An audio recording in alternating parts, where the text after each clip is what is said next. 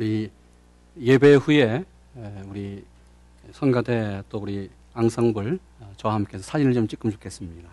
늘 매년 이렇게 저희 교회에 좋은 찬양으로 하나님께 영광 드리는 우리 성가대 또 우리 앙상블 참으로 감사를 드립니다.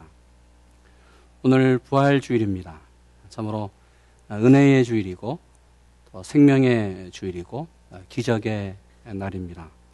옆에 있는 분에게 다시 인사하시는데 예, 주님이 부활했습니다. 부활의 소식은 증가하는 것입니다. 옆에 있는 분에게 예, 주님이 부활했습니다.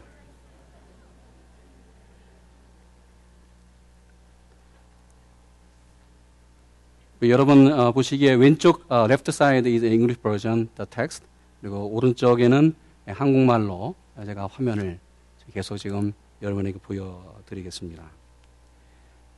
오늘 사단이 벼룩 시장에 나가서 물건을 팔았습니다. 가장 잘 팔리는 물건 골라서 가장 비싸게 팔기를 원했습니다. 벼룩 시장에 나가서 사단이 정욕, 기만, 증오, 시기, 모략, 절망, 근심, 무기, 여러 염려 무기를 내놓고 물건을 팔았습니다. 그러면 이 가운데서 가장 제일 잘 나가고 가장 비싸게 팔린 물건이 무엇일까? 무기가 무엇일까? 그것은 바로 절망이라는 무기였습니다. 이 절망은 어떤 목표나 요구가 성취되지 않았을 때 생기는 사람의 아주 나쁜 감정입니다. 그러기에 사단이 사람을 넘어뜨릴 때에 아주 가장 어, 잘 사용하는 무기가 바로 절망이라는 무기입니다. 오늘 엠마오 어, 두 제자 이야기입니다. 이 엠마오는 지명일 뿐만 아니라 상징적인 의미가 있습니다. 엠마오는 서쪽 방향이에요. 예루살렘에서 지중해로 내려가는 서쪽 길에 있는 어, 어, 마을입니다. 지금 이 두 제자가 엠마오에 도착할 그 시간도 해가 지는 시간이었습니다. 이것은 엠마오로 내려가는 두 제자의 모습이 예, 그들의 삶에 또 그들의 영적인 모습과 심리적인 상태가 어떤지를 보여주고 있습니다. 그것은 해가 지는 서쪽으로 지금 어, 내리막길로 내려가고 있다는 것이지요. 두 제자는 절망했습니다. 절망 속에서 엠마오 두 제자 지금 내려가고 있습니다.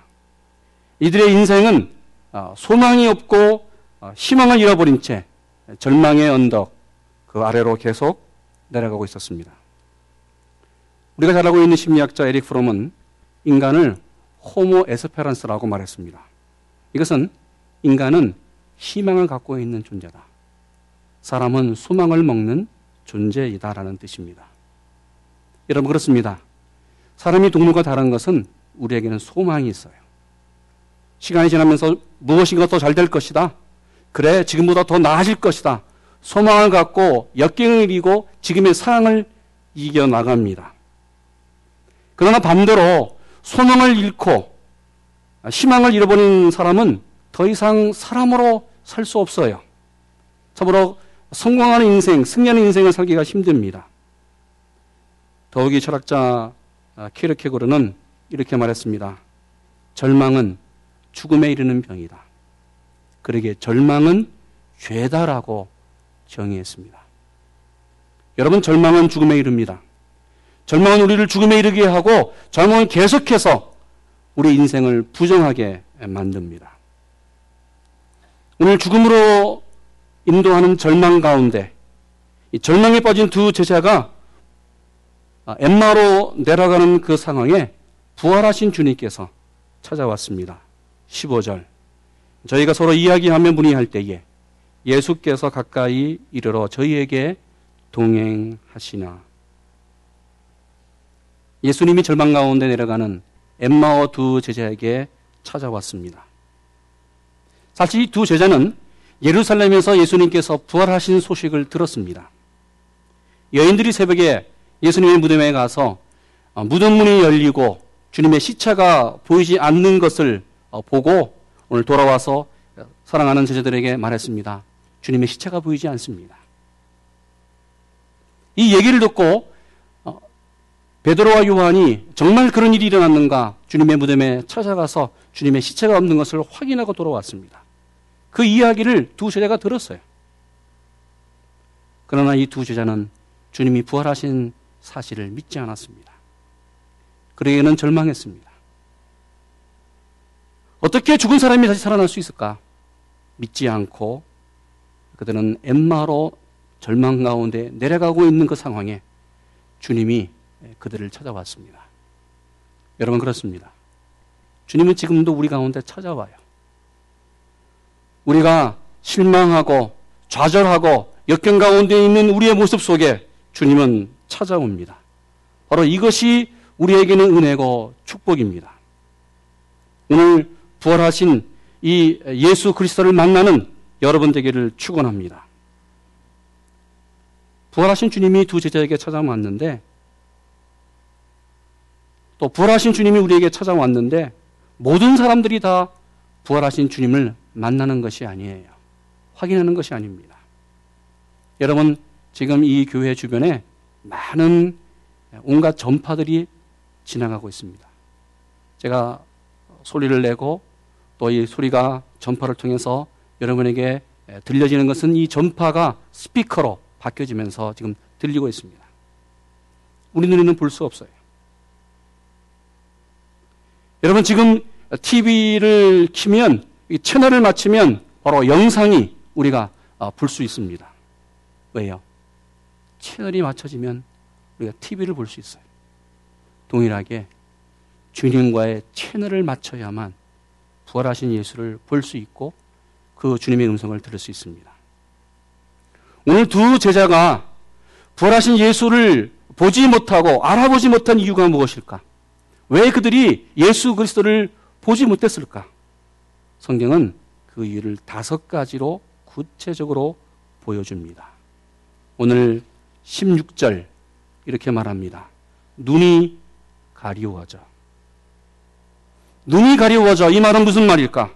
마음의 문이 닫혀 있는 것이에요. 무엇인가 마음의 문이 닫혀 있었어요. 마음이 닫혀져 있었습니다.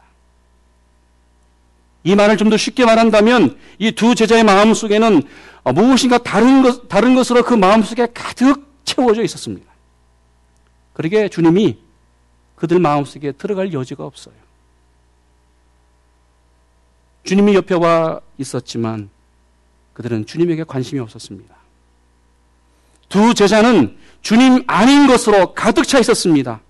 그러기에 이들 마음은 무관심으로 발전해 갑니다. 여러분, 주님이 지금 우리 옆에 와 계시지만 주님에게 관심이 없으면 주님을 볼 수 없어요. 두 번째 그들의 문제는 18절. 당신이 예루살렘에 우거하면서 그 일 거기서 된 일을 홀로 알지 못하느냐 말합니다. 두 제자는 물었습니다. 당신은 그 일을 알지 못해, 못합니까? 아니, 당신은 그 소식을 듣지 못했습니까? 반문해요. 여러분, 무슨 말입니까? 나는 알고 있는데, 우리는 알고 있는데, 당신은 모릅니까? 나는 다 알고 있는데, 그 소식을 다 듣고 알았는데, 당신은 모릅니까? 왜 모르느냐고 주님께 반문하고 있습니다. 무슨 말이에요? 두 제자는 교만했습니다. 교만한 마음을 가지고 예수님과 동행하면서 나갈 때에 그 교만한 마음이 주님을 보지 못하게 했습니다. 오늘 그들이 갖고 있었던 문제는 무엇인가? 21절. 우리는 이 사람이 이스라엘을 구속할 자라고 바란노라 말합니다. 두 제자는 예수를 생각하기를 이스라엘을 해방시킬 해방자로 알았습니다. 그렇게 이스라엘을 정치적으로 해방시킬 해방자를 어, 소망했습니다. 여러분 주님은 해방자가 아닙니다. 정치적인 메시아가 아닙니다. 주님은 죄를 구원해 주실 죄를 대속해서 죽는 십자가의 어린 양으로 이 땅에 오셨습니다. 주님이 해방자의 모습으로 보이지 않자 그들은 주님을 믿지 않았습니다. 무슨 말이에요? 두 제자는 예수님을 자신의 생각으로 평가했어요. 이것은 편견입니다. 여러분, 우리 신앙도 동일합니다. 내가 먼저 주님에 대해서 평가하고 결정을 내려요. 주님은 나에게는 이런 분이 되어야 됩니다. 내 삶에, 내 가정에, 내 인생에 주님은 이렇게 이렇게 역사하시고 이렇게 이렇게 주님이 나를 인도해 주셔야 됩니다. 결정해 놓고 주님을 내 생각에 맞추려고 해요. 이런 편견이 가득 차 있으면 주님이 내 옆에 와 계셔도 주님이 보이지 않습니다. 여러분, 편견은 우리의 신앙을 성장하지 못하게 합니다. 이 두 제자의 문제가 뭐예요? 24절 말합니다. 여자들의 말한 바와 같이, 아, 바와 같이 같음을 보았으나 예수는 보이지 아, 못하였나니. 여인들이 주님의 무덤에 갔습니다. 또 두 제자들, 이 여인들이 들려준 소식을 들었습니다. 그런데 믿지 않았어요. 어떻게 죽은 사람이 다시 살아날 수 있느냐? 왜요? 왜 믿지 않았어요? 그들은 여인들이 전해준 소식을 듣고도 불신했어요. 여러분, 신학은 지식이 아닙니다. 여러분, 신앙은 내가 아는 것으로 확인하는 것이 아닙니다. 신앙은 또한 증거도 아닙니다. 신앙은 무조건 믿는 것이에요. 믿음을 통해서 신앙이 성장하고 믿음 가운데 신앙이 자랍니다. 그러기에 믿음으로 신앙은 결단하는 것이에요. 내가 비록 이해하지 못하고 내 지식으로 어, 그 사실을 받아들이지 않는다고 하더라도 내가 믿고 결단할 때에 내가 주님을 바라볼 수 있고 주님을 확인할 수 있습니다. 오늘 이들의 문제 25절 이렇게 말합니다. 미련하고 선지자들의 말한 모든 것을 마음에 더디 믿는 자들이요. 성경은 말합니다. 주님이 말씀했습니다. 마음에 더디 믿는 자들이요. 더디 믿는다는 뜻은 이런 뜻이 있습니다. 다른 것은 다 믿으면서 주님의 부활을 믿지 않았다라는 뜻입니다. 무슨 말이에요?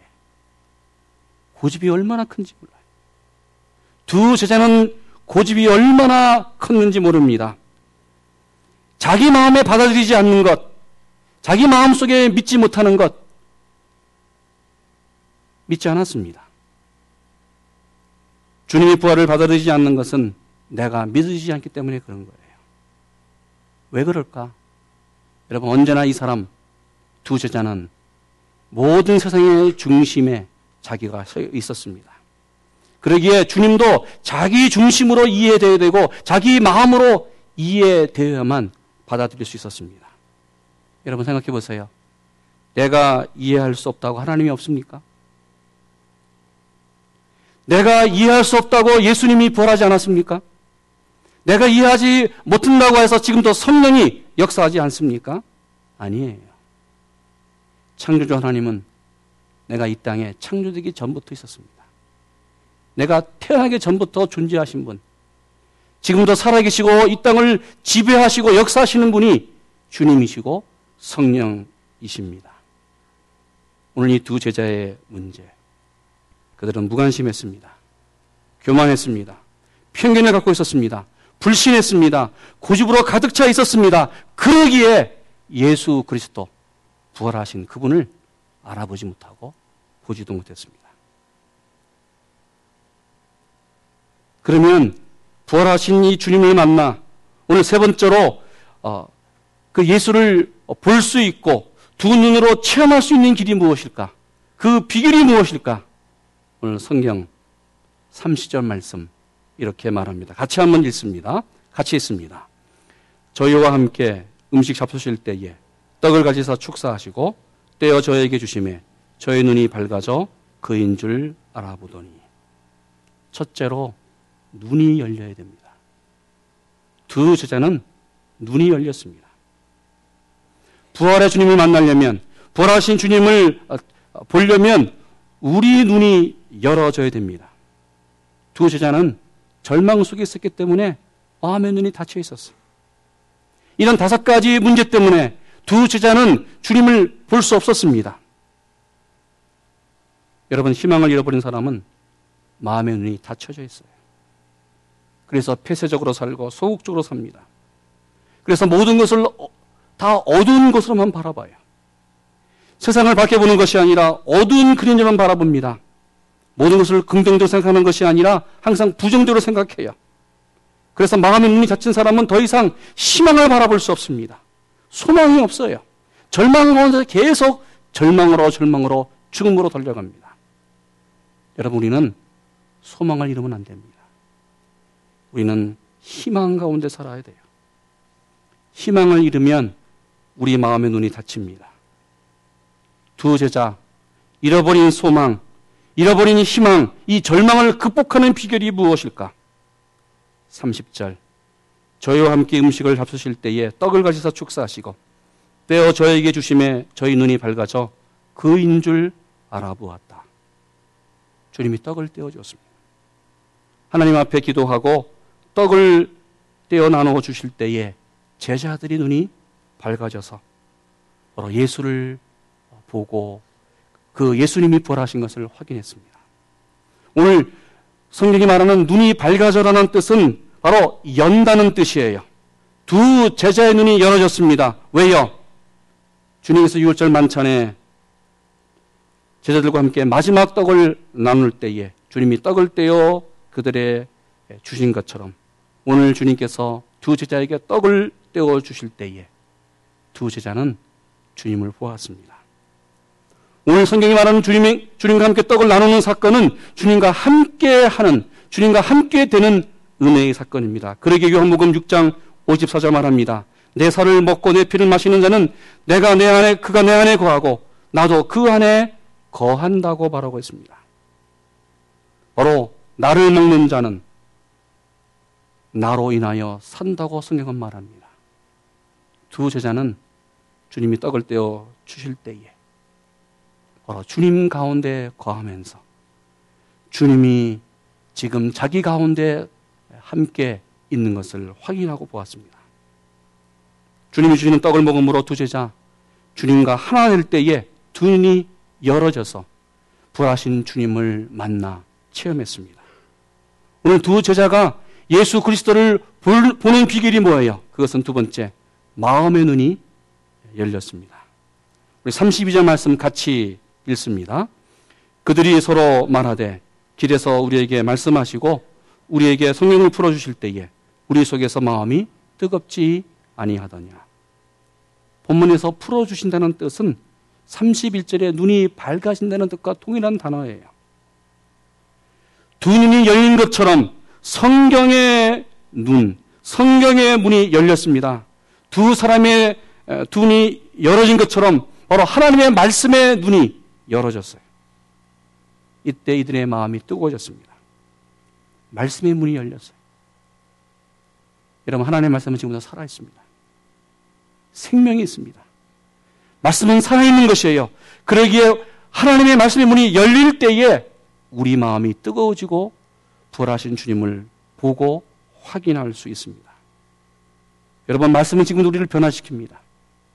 지금도 살아있는 능력이기 때문에 바로 말씀의 문이 열려져서 부활하신 예수 그리스도를 보고 확인하는 여러분 되시기를 축원합니다.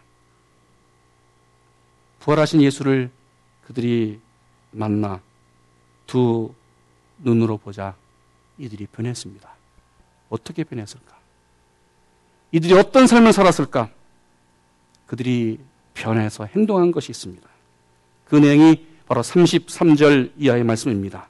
제가 있습니다. 곧 그 시로 일어나 예루살렘으로 돌아가 보니 여러 사도와 그와 함께한 자들이 모여 있어 말하기를 주께서 과연 살아나시고 시몬에게 나타나셨다 하는지라 그 두 사람도 길에서 된 일과 예수께서 떡을 떼심으로 자기들에게 알려진 것을 말하더라 말씀합니다.